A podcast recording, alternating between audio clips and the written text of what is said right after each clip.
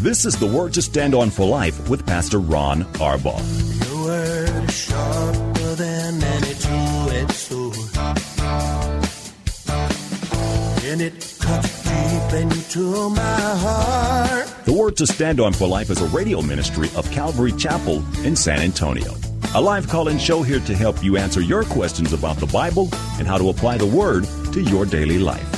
For more information on Calvary Chapel, visit our website, calvarysa.com. Get your Bible questions ready and call in now to 210 340 9585. It's The Word to Stand On for Life with Pastor Ron Arbaugh.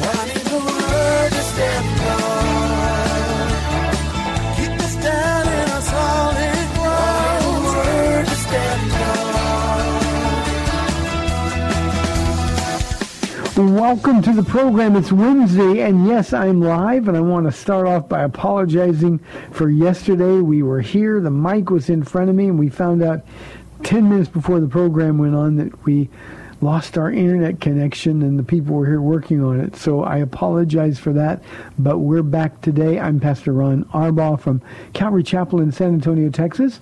This is the Word to Stand On for Life a program dedicated to taking your phone calls and answering your Bible questions or life questions, uh, questions about this crazy world that we're living in right now. Whatever's on your heart, dial 210-340-9585. That's 340-9585. If you're outside the local San Antonio area, you can call toll free at 877-630-KSLR. Numerically, that's 630-5757. You can email questions to us by emailing questions at calvarysa.com, or you can use our free Calvary Chapel mobile app and send your questions to us that way.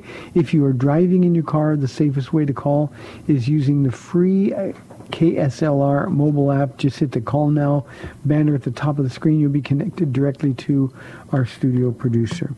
Hey, because it's Wednesday, we are having service tonight. I'm going to talk more about this. I have an opportunity to talk about it with my first question, but we have service tonight at 7 o'clock. I'll be in Genesis chapter 3, part 2 of the fall. I think these are extraordinarily important uh, Bible studies in chapter 3, so that'll be tonight at 7 o'clock. And then, of course, tomorrow's Thursday, and Paula will be live in studio with me on the date day edition of the program. We'd love to have your calls and questions about anything. Now, as I get to start answering some questions now, let me just say that um, whatever your questions are, if you've got questions about things you're going through because of this virus scare anything else, um, uh, anything at all, we'll, we'll do the best that we can to help. So uh, please... Um, feel free to ask anything that's on your heart or mind. These are are really crazy times. Let's go. I got a phone call waiting, so let's go to that. Let's go to Ray calling on line one from San Antonio. Ray, thanks for calling. You're on the air. Hello, Pastor Ron. This is Ray on line one. I, I want to change your last name to line one. Yeah, yeah. Um, I I'm curious to know because I think you uh, frequent uh, Malta Medical, and I believe they're open. And I wonder if this this uh, latest uh, hoopla has affected their their uh, business at all. I mean, do they have a huge influx, or I, I just was curious about that and I'll listen on the uh, radio. Thank you for asking, Ray. And I've got a that gives me an opportunity to ask for prayer for them. Uh, yeah, their business is robust at uh, Malta Medical. Now it always is because we're free. It's a free doctor's office, and so uh, the business is is always robust. But um, um, we we have had an increase in people. Things like this happen, and I think worse than the potential illness is the fear that surrounds it. And so, yeah, we are going through some difficult things here. What I would like to ask you, Ray, to do, and everybody in the radio program, is to pray for our doctors and our staff. Now, um, you know, we're not a huge clinic; I don't have 20 doctors on staff, but our doctors and our nurses, if they get sick now, legally, if they get sick, if somebody contracts the virus, we got to close down. are going to close down and they're going to be in quarantine for 14 to 21 days, and then we can go back and start. But uh, you know, they're around sick people all the time. Uh, there are a few people who are wanting to be tested. I mean, the normal kinds of fear, and the testing equipment is simply not available yet. It's just beginning to be rolled out. Uh, but please pray for our staff. Uh, pray that the Lord would protect them. They're sort of hoarding some masks so that they're protected a little bit, and even that we know doesn't really do a lot. Um, but as of right now, uh, everything is fine. They're up and they're functional, and and uh, God is really using them. One other thing you can pray for uh, Malta Medical, and this is something I pray for daily, is uh, Lord not only bless them and protect them, but I pray that somebody gets saved today.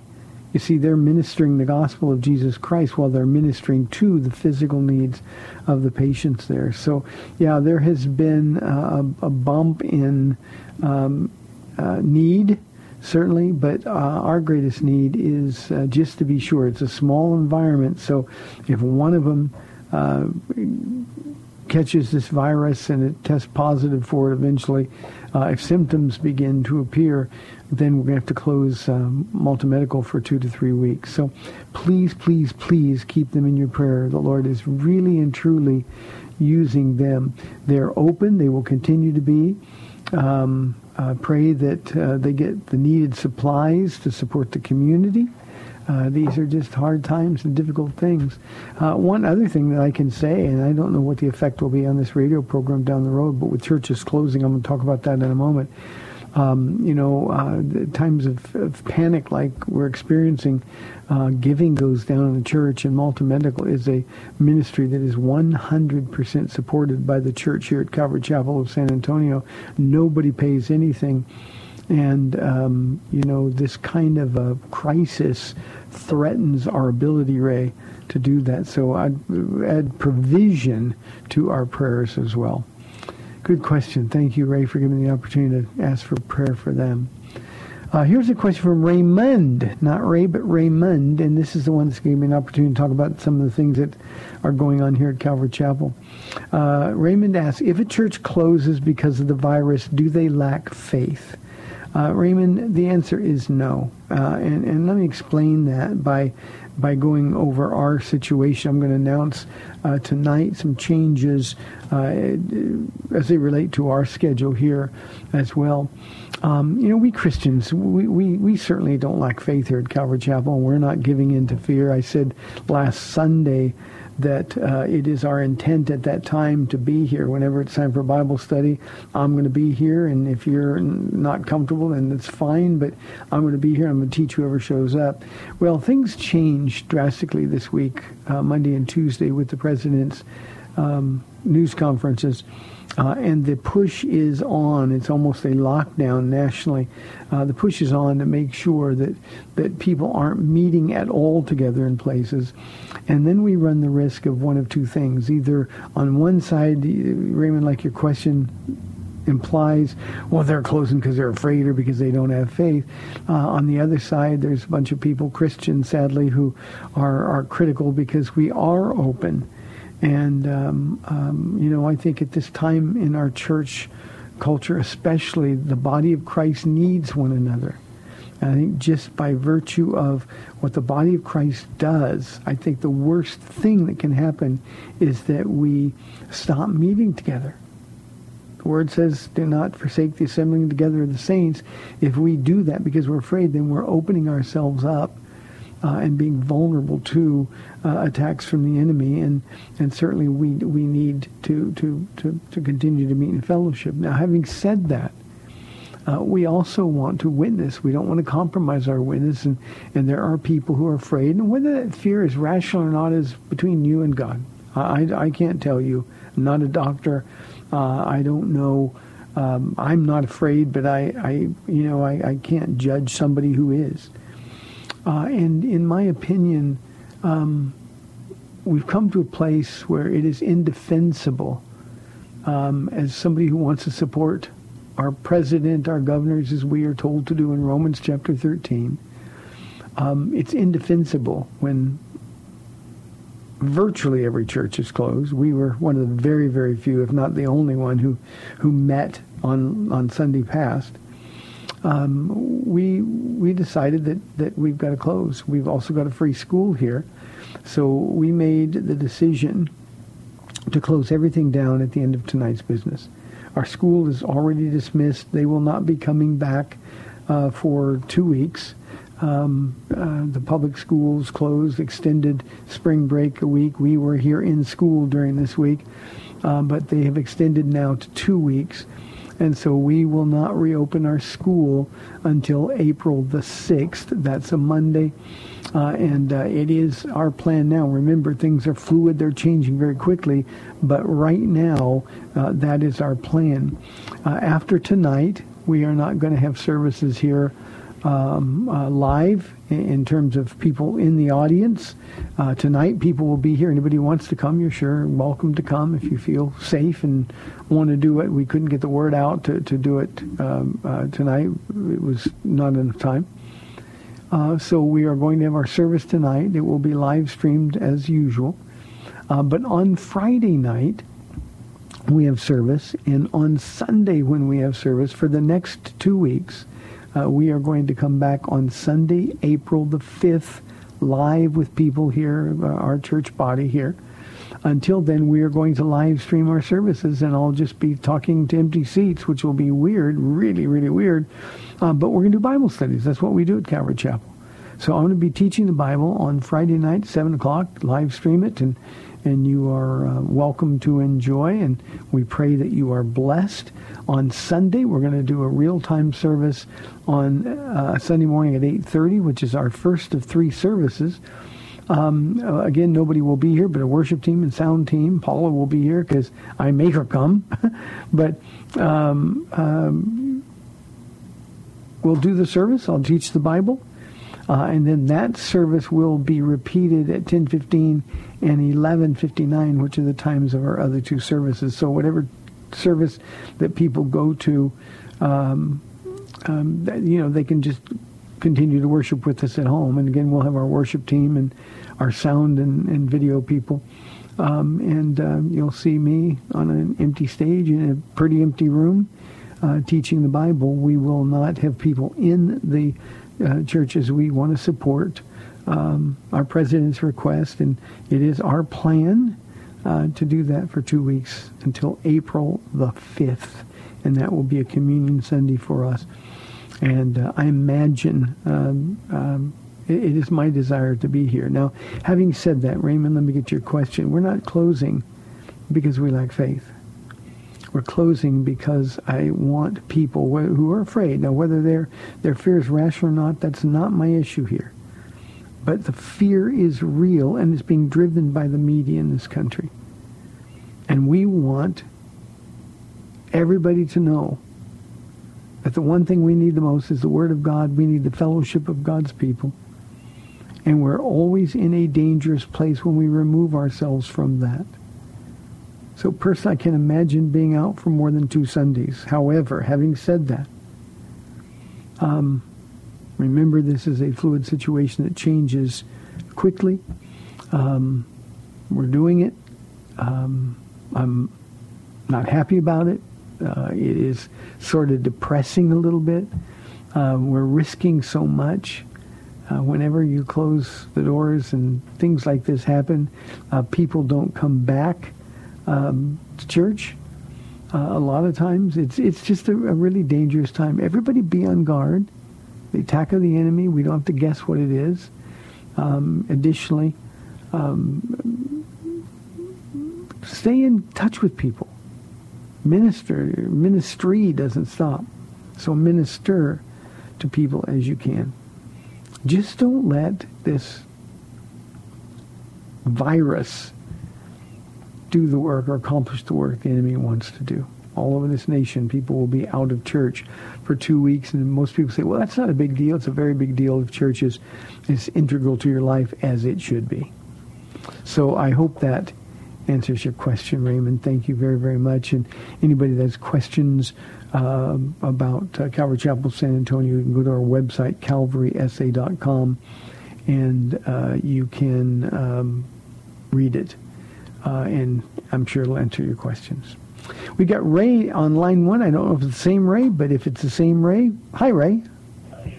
Same Ray, same line one, Pastor Ron. When I heard that you were uh, broadcasting and having empty chairs, I thought, well, heavens to Betsy, how when when when Sam is finished with his uh, well, no, before he does, he go. Somebody says, "Well, let's go hug somebody." So I'm wondering, how are you going to handle? Are we going to get a virtual hug from those in present that are blessed, or what? You, you know, I it. was against against all uh, uh, caution. I was at service, uh, the first service on Sunday, and uh, Yeah. uh, I did get my hug from uh, BP3. so anyway, uh, send us all a virtual hug or explain it a little bit. Okay.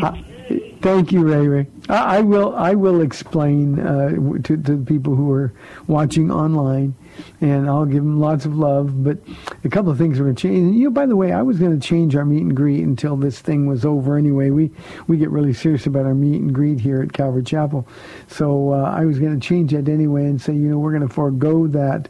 Uh, for a few weeks while we're waiting for, for things hopefully to return to normal. Um, but um, on Sunday we're going to change a couple things. There's no need for announcements if there's nobody in the audience.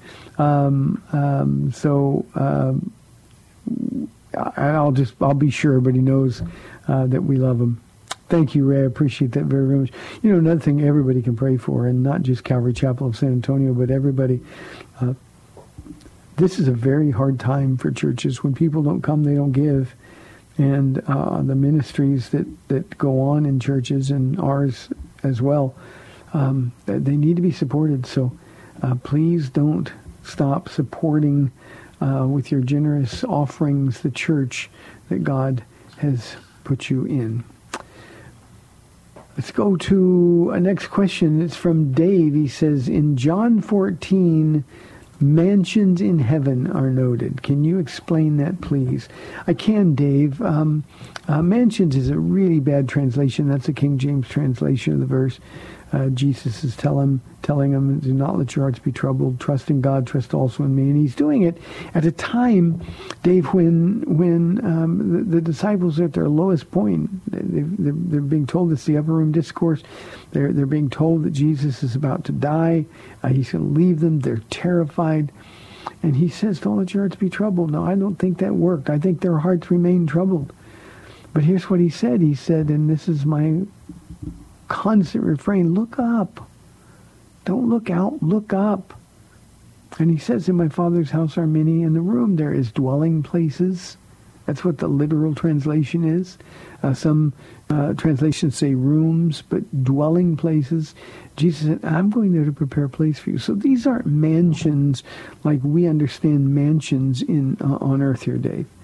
Um, you know, we've, I've heard false teachers talk about the mansion that they have waiting for them, and God has showed them their mansion on their street of gold. And I even saw the name of my street, and oh, my mansion is so big, and and and that's nonsense. It refers to there's a body waiting for us, a body that's been prepared for us. When we have to shed these bodies, these earthly bodies, the ones that we dwell in now, well, because these bodies can't go to heaven, there's a body there that Jesus prepared. And when we go to heaven, we will be with him, and in an instant we will inhabit our glorified, resurrected physical body. It'll be absent the sin nature. Praise the Lord for that. But we'll inhabit that, that, that heavenly body, and we will be forever with the Lord. And so it has nothing to do with mansions or rewards the way we would view rewards from Earth's perspective. It has everything to do with um, our future that is secure in Christ because he made the way. He gave us access to heaven and to our new bodies. So that's what mansions is a reference to. Here is an anonymous question. He says, or she says, I am in a small church and want to know how, since there's no voting on things, to hold the pastor accountable. Well, anonymous, two things. One, it's not your job to hold the pastor accountable. That's God's job, and God will do it. Uh, if you want a church where where the congregation votes, then go to find a church with congregational government style. A Baptist church is typically a congregational style of government. Uh, but don't try to change the church you're in. Go find a church that fits your idea. I, I for the life of me, uh, anonymous, I, I struggle with, with people wanting the right to have input. I understand in our country we do that. But, but in the church, we're all servants. And I think we forget that we're servants way too often. And we want to say so. We want our opinions to matter. There's nothing in your opinion or mine that matters. So in a small church, be a unifier, Anonymous. Don't be a divider. Be somebody who supports your pastor rather than somebody who wants to be a watchdog over your pastor. Pray for him continually. And as long as he is not teaching false doctrine, demonstrably false doctrine, as long as he's not living in open, unrepentant sin, then your pastor needs your love and your support. Now, if he's teaching false doctrine, then respectfully go to him and in an honoring way challenge him, but do it privately. And if you don't get the right response, then just leave. But it's not your job to hold the pastor accountable. I said earlier, God will do that. He'll do a pretty good job. He may not do it as quickly as you want him to do it. But believe me, in a small church especially, unity matters a great deal. So pray for your pastor. Love him. Serve him. Ask him, what can I do? Small church, you must have a lot of needs that aren't being tended to. Is there any way I can help you? And if you'll do that faithfully, then God will do something special. He'll, he'll bring you into a relationship with a pastor where he can trust you and depend on you and often will seek out your counsel on things. In the meantime, be a servant of God. Period. So I hope that really hits home in your heart. Robert wants to know, how can I say for sure someone who is in another religion believes wrong? Who am I to judge what someone else believes? Only God can know for sure. Well, Robert, God, of course, knows for sure, but, but see, we know for sure who God is. So we don't have to judge anybody. We can say the Bible says, and we know the Bible is the inerrant, infallible Word of God. So that's what we do. We simply know what's true. Jesus said, anyone on the side of truth listens to me. He said the Spirit of God, when he comes, and he has come, will lead us into all truth. And so what you do, Robert, is you simply say, the Bible says Jesus is the way, the truth, and the life, and no one comes to the Father except through him. And if they want to argue with you, say, well, you know, then, then argue with the empty tomb. You see, if you look historically at the overwhelming evidence, Jesus lived, he died, he didn't stay dead, and that validates his claim to be the only way. And Robert, if you really care about people, this isn't a matter of judging what they believe. It's just a matter of, of saying this is true, anything else is not true. And if you really care about those people, then you'll tell them the truth.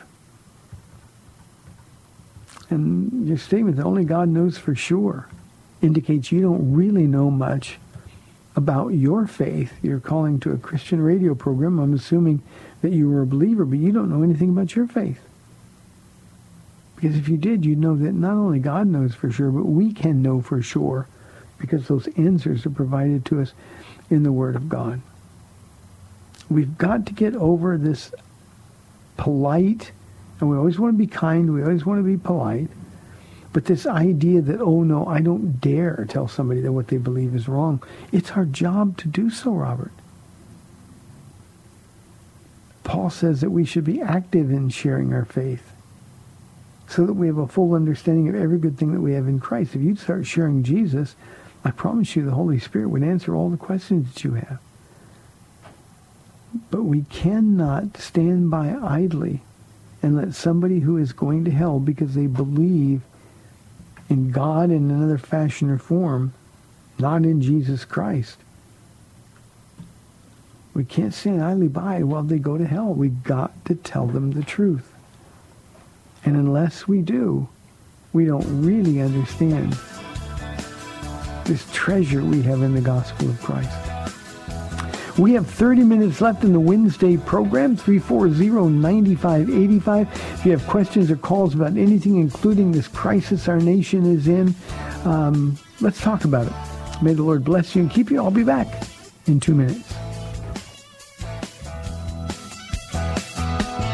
Don't have time to call into the Word to Stand On for Life? No problem. If you've got questions, you can email them to Pastor Ron at PastorRonKSLR at gmail.com. That's Pastor Ron, KSLR at gmail.com.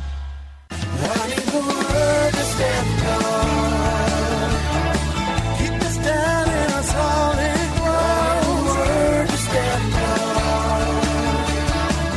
Welcome back to the Word to Stand On for Life. We're taking your calls at 340-9585 or toll free 877-630 KSLR. Now, here's Pastor Ron Arbaugh. to the program. 30 minutes left for this Wednesday edition, 340-9585. Let's go to Cindy on line one from San Antonio. Cindy, thanks for calling. You're on the air. Ron, um, I've got one of my I wonder questions, and and I kind of wonder about the Garden of Eden. I'd been thinking about it the other day, imagining what it was like being there, and so it appears from the word that Satan, well, he was Lucifer then, I guess, was there, and he was hanging out. So I, I would imagine he must have chatted with Adam and Eve, and you know, just sort of hung around there. And the Lord, the Lord God, walked through through there too. And what I was curious about was, do you think that uh, Gabriel and Michael, the archangels, would they have kind of hung out down there too, and and everybody kind of pal around together, sort of? It's, it's just something I was thinking about. It's probably nonsensical, but it was something. No, I, I like the, I like those questions, Cindy, very very much. Okay, Um, I'll phone and listen. Thank you. Thank you. You know, uh, nobody palled around with Satan. Now remember, when Satan appeared in the garden, he'd already fallen. So he was already the devil. He was Lucifer before, the light bearer, but he became the devil, that serpent, ancient serpent, uh, after the fall. And certainly at that point, um, the, the angels of God, who, those who kept their first estate, uh, would have no reason to pal around with him or hang out with him at all. Satan was independent, he was on his own, and he was on a mission to destroy. Um, God had plenty of representation in that garden. He had Adam in an unfallen state. He had Eve in an unfallen state. He'd given them everything. Um, by the way, I'm going to be talking about this tonight and in our study next Wednesday night uh, because we're, we're going to be finishing chapter 3 these next two weeks. Um, and what we need to remember is that Satan uh, is a rebel. Uh, it's his his his purpose is to destroy the things of God, and uh, that's what he was trying to do. So um, there was no hanging around, uh, no palling around, uh, no discussion. Um, Satan, Cindy was looking for an opportunity to ruin this beautiful thing, the, the creation, especially of man on the sixth day. He was trying to ruin that, to destroy that. And the opportunity that was given to him was Eve hanging around the tree that she had no business being around. I said in our study last Wednesday that a lot of bad things happen when we're in places that we're not supposed to be. Well, Eve would have been looking at that tree, smelling the fruit on that tree, who knows? And, and that's the opening that Satan needed. And God permitted him to deceive her. And she bought it, hook, line, and sinker. And of course, we know what happened. She gave it to Adam. Adam, he ate. And that's why we have coronavirus. That's why we have sin. It's why we have everything. So, um, yeah, it, it's Eden. When Satan was there, he was there as a usurper. And it didn't have to be. It didn't have to be. Cindy, and for anybody else who's interested, again, tonight we're going to start in verse 6 of uh, Genesis uh, chapter 3. We're going to go, I think, to the 11th verse is all. Um, we're taking our time through this chapter in the fall because it's so very, very important. Good question, Cindy. I like the way your brain thinks. Here is a question from Chip uh, from our email inbox. Uh, in Mark chapter 8, 17 through 21, is Jesus saying that he will provide everything that we need, that the baskets are symbolic. He meets our individual needs represented by the 12 baskets, and he needs meets our every need every day, seven days a week, represented by the seven baskets. Chip, not even close on this. Now, Jesus, remember, in Mark chapter 8 here, this is the feeding of the 4,000. Where are we going to get food for all these people? And Jesus is sort of, I can almost see his forehead go, or his hand go to his forehead and saying, Oy vey. These guys just don't get it. And so that's what he says. Let me read the passage. Aware of their discussion, Jesus asked them, Why are you talking about having no bread? Do you still not see or understand? Are your hearts hardened? Do you have eyes but fail to see and ears but fail to hear? And don't you remember when I broke the five loaves for the five thousand? How many baskets, uh, basketfuls of pieces did you pick up? Twelve, they replied. And when I broke the seven loaves for the four thousand, how many basketfuls of pieces did you pick up? They answered, seven. And then he said to them, Do you still not understand?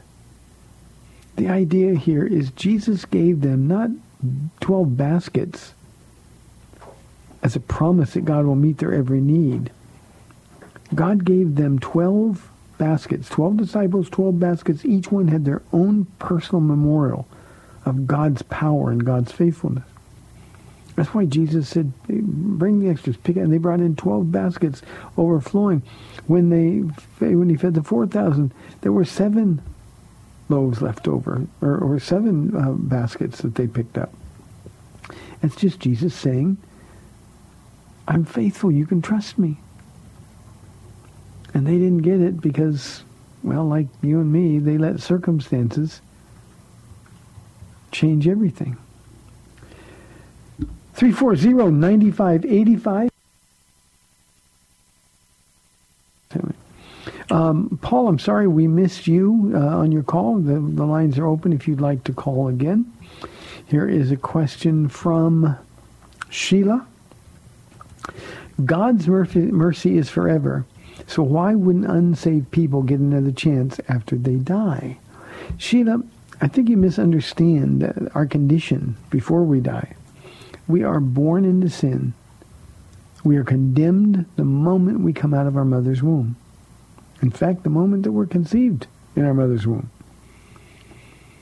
And God gives us a chance, because of the gift of his son, to live with him forever. But we have to make the choice. And you're right, God's mercy is forever, but remember, he also said, I'll have mercy on who I have mercy. Who will he have mercy on? Those who will receive it The problem is, Sheila, we have to make a decision in this life about where we're going to spend forever. How could a loving God who honors our free will to choose, how could a loving God be rejected unto death and then say, well, you know, I want to give you one more chance. I know you didn't want anything to do with me on earth, but just one more chance. Why would he do that? He honors the choice that we make in the life that we live he honors that same choice when we die. So Sheila, we've got to make the choice about who we're going to serve while we are still alive. It's very important to remember that. I, I, I sometimes hear people say, well, I can't believe loving God would send somebody to hell forever. Well, he doesn't. He did that over his dead body. It's the last thing God wants, and he makes it very difficult for anybody to spend eternity in hell. So Sheila, read your Bible. Read your Bible. You're going to find out just how good, how loving, and how patient our God really is. Here's another Garden of the Eden or Garden of Eden question from Neil. He says, "Why didn't God stop the serpent from tempting Eve?" Uh, Neil, the the answer is the same reason God doesn't stop the enemy from tempting you or tempting me. You see that tree, the tree of the fruit of the knowledge of good and evil. Up to that point, they only knew good. And now all of a sudden there is an opportunity to know evil. They didn't need to know evil. But they had to make a choice. That tree was placed in the garden. I call it the tree of choice. In fact, that tree was placed in the garden so that mankind, God's greatest creation, would be forced. He would be forced. She would be forced to make their own individual free will choice about who they're going to serve. And in that way, Neil, the, serpent, Satan, the devil, is a servant of God. Now, he hates God, but he's still a servant of God, and the devil has got to do what God tells him. So his job is tempting, and God is using him in this world that we live in to give people choices. What if the, the, the devil was trying to tempt Eve, and in that process, God said, no. Well, then Eve's profession of love for God would be worthless. On the other hand, if tempted, she said, no, no, God said, don't touch this, don't eat this. And so I'm going to do what he told me to do.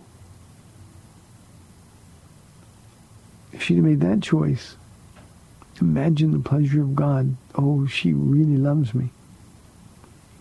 So God doesn't keep temptation from coming. Now make sure that we don't have to give in to temptation. He doesn't tempt us beyond what we can bear. But make no mistake, Neil, every one of us has to make choices, and dealing with temptation is at the root of that choice. I know we wish God would keep us from sinning, keep us from giving in to temptation or even being tempted.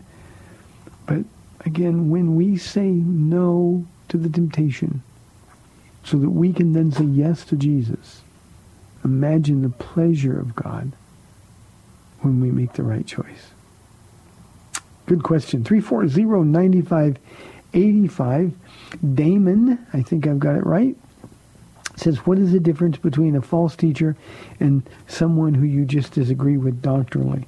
Uh, Damon, the difference, what we call heresy, the difference always deals, heretical difference always deals with the character and nature of Jesus Christ.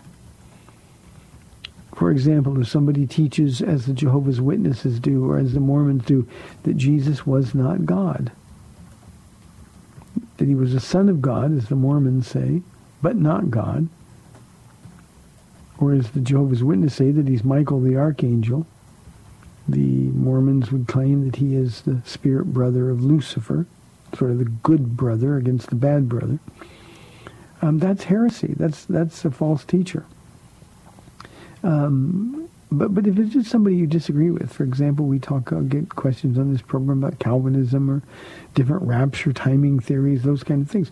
Um, you can disagree in the non-essentials of our faith and not be a false teacher. I can say your doctrine is wrong, but but can't judge their heart as a false teacher. They're just misinformed. So the difference always deals with the character of Jesus. Is he God in flesh? Is he the man, God, always the God-man? And if their teaching messes with that essential of our faith, then you can paint them out as a false teacher. Let me expand into one other thing, uh, away from doctrine specifically. Damon, a false teacher is somebody who also willfully and intentionally misrepresents the Word of God. And I'm thinking here of prosperity teachers, you know, the name it and claim it types. Uh, just believe enough, have enough faith, give enough, God will bless you, or God will heal you. Um, that's those are false teachers, and they need to be called out. We have so many of them in this part of the country, but now they're everywhere. They're all over the world. I have a friend who came back recently from Africa, uh, and and uh, the, the prosperity teachers are the ones that rushed in. They see a profit opportunity. And again, willfully false teaching Not just wrong doctrine, something you disagree with, but willfully false teaching also makes one a false teacher. They've been warned time and time and time again. They pay no attention to those warnings. Those are people that we can clearly say are false teachers. Now, not every prosperity preacher is a false teacher because they're not doing it willingly. I, I shouldn't say willingly, I should say willfully. Um, I've talked to people and asked them, I, I mean, I'm sure they're saved, but how can you believe this? And they're just deceived. Like Eve was deceived, they're deceived. That doesn't make them a heretic. It just makes things wrong. You say, well, how do we know which is which? A lot of times, Damon, we don't. Here's what we can do. We can wait and rest in the assurance that God knows everything about their heart. And in the end, justice will be done. Here is a question from Devin. He says, how can Jesus be God if he didn't know the timing of his second coming? Uh, Devin, that's a question that causes confusion in a lot of people. It's like, well, I thought Jesus knew everything. He does. But remember, in his incarnation, Philippians chapter 2 talks about this. In his incarnation, he laid aside the attributes of God. One of those attributes would be his omniscience, all-knowing. Another would be his omnipotence, all-powerful. If he lays those aside, what he's saying is that while he was here on earth, he wasn't concerned about his second coming. He was concerned with finishing the mission of his first visit to earth. Jesus now knows exactly when he's coming because you're right, he's God and he knows everything. But it's just not important now because the time has not yet arrived. So make no mistake, Devin, he is God. And while he was here with veiled deity, he didn't know everything. He knew what was in men's heart, and certainly he knew the word, and he knew a lot of things, but he didn't know everything. And that's all he's saying. He's just being honest. When's he coming? Nobody knows. It's, it's the Father who knows. Well, I can promise the Holy Spirit knows. The Father knows. And now Jesus, as he's ascended to heaven and, and occupied his rightful place at the right hand of the majesty of God, uh, he knows exactly when he's coming. So good question. Here is a question from Jack. Can demons read our minds? Jack, uh, no, I don't believe they can. Um, I've had people say, well, I don't want to pray out loud because I don't want the devil to hear. Um, if you're talking to Jesus, the devil's the last thing you got to worry about. If your heart's right, your motives are right, um, just focus on Jesus. Now, relative to demons reading our minds, we know that the devil could plant thoughts and ideas into our head. We know that he put it into the mind of David to, to count the fighting men of Israel. I think David's worst sin. Um, he can just sort of give a drive-by, you know, and drop a temptation or a thought. But he can't read our minds. Now, however, and I want you to re- remember this, the devil's been around a long time. I often say he's the greatest psychologist who's ever walked the face of this earth. And so he watches. He's a keen observer. He watches us. He knows uh, the buttons he can push to cause us to fall. So he knows our weak spot. And when he plants ideas, it's not because he can read your mind. He plants ideas so that he can manipulate your mind. But there's no evidence anywhere in Scripture that can read our mind. Um, I hope, Jackie, won't focus on the devil. Rather, you'll focus on being with Jesus. And if you'll do that, things will go much, much better for you. We needn't worry about praying out loud, the devil hearing our thoughts. Um, he knows them anyway for the most part, simply because he knows you, he studies you, but he can for sure um, plant thoughts in our minds. Here's a question from Roger. In Acts chapter 4, is that an indication that God would prefer a socialist government? Um, Roger, in Acts chapter 4, the, the uh, thing you're talking about is, is Barnabas. He comes back uh, and lays, he sold some property. He's a Levite, and Levites weren't supposed to own property. Uh, he was simply sort of repenting for past generations of sins. But he said he laid the, the, the money from the sale of his property and gave it all to God. And the people went really, really nuts. It also says in Acts chapter 4 that um, the people cared for one another. Acts chapter 2, it says the same thing. They all had everything in common. Now that's not a statement or a comment on a governmental style or system, either in the church or in the world that we live in. That's a commentary on love. Imagine the first century church when people got saved. The, the, the early church was 100% Jewish. And remember, when people got saved, their families would disown them. They would actually hold funerals for them. They were dead to me, they would say, the parents. And all because they became a believer in Christ. So what happened is that they're on their own. They've got this new family. I said earlier at the top of the program when I was asked the question about closing churches, um, they had to depend on one another.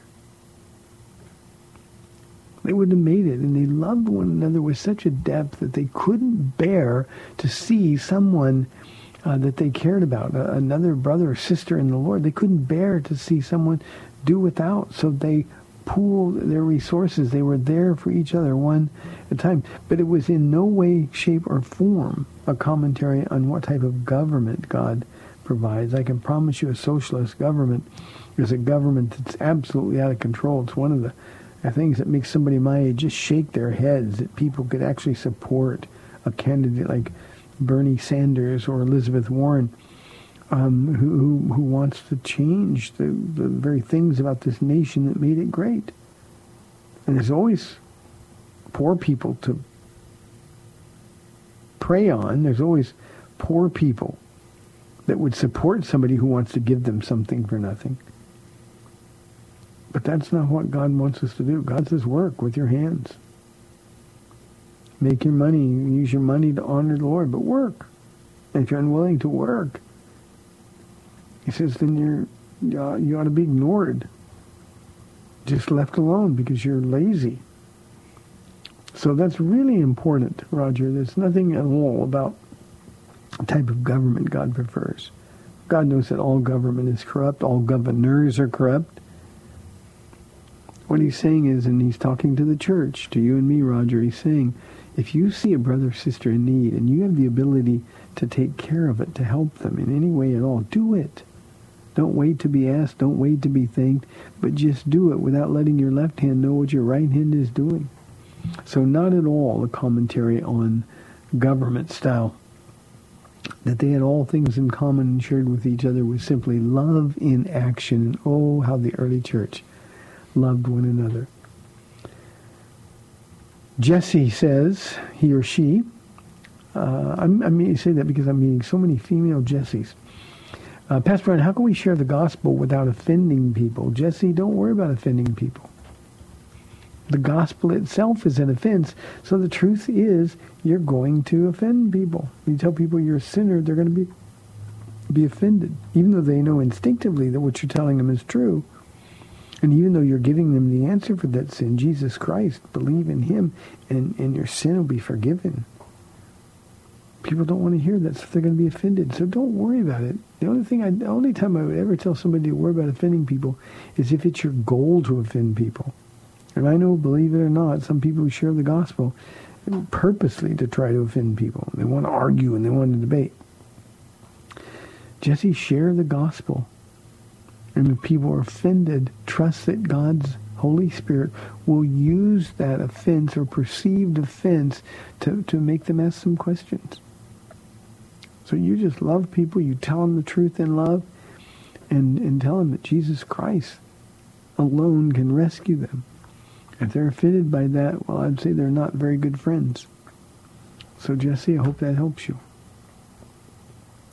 James wants to say, this will be our last question for today. Uh, were Adam and Eve real people or are they just an allegory? James, look at the, the, the genealogy in Luke chapter 3. If I'm right, that traces Jesus' genealogy all the way back to Adam. So if that's not true, then all of our Bible's not true. If Adam weren't the first man, why would Jesus' genealogy go that far back? They were real people, the first two people ever made. They were created in perfection, and they blew it.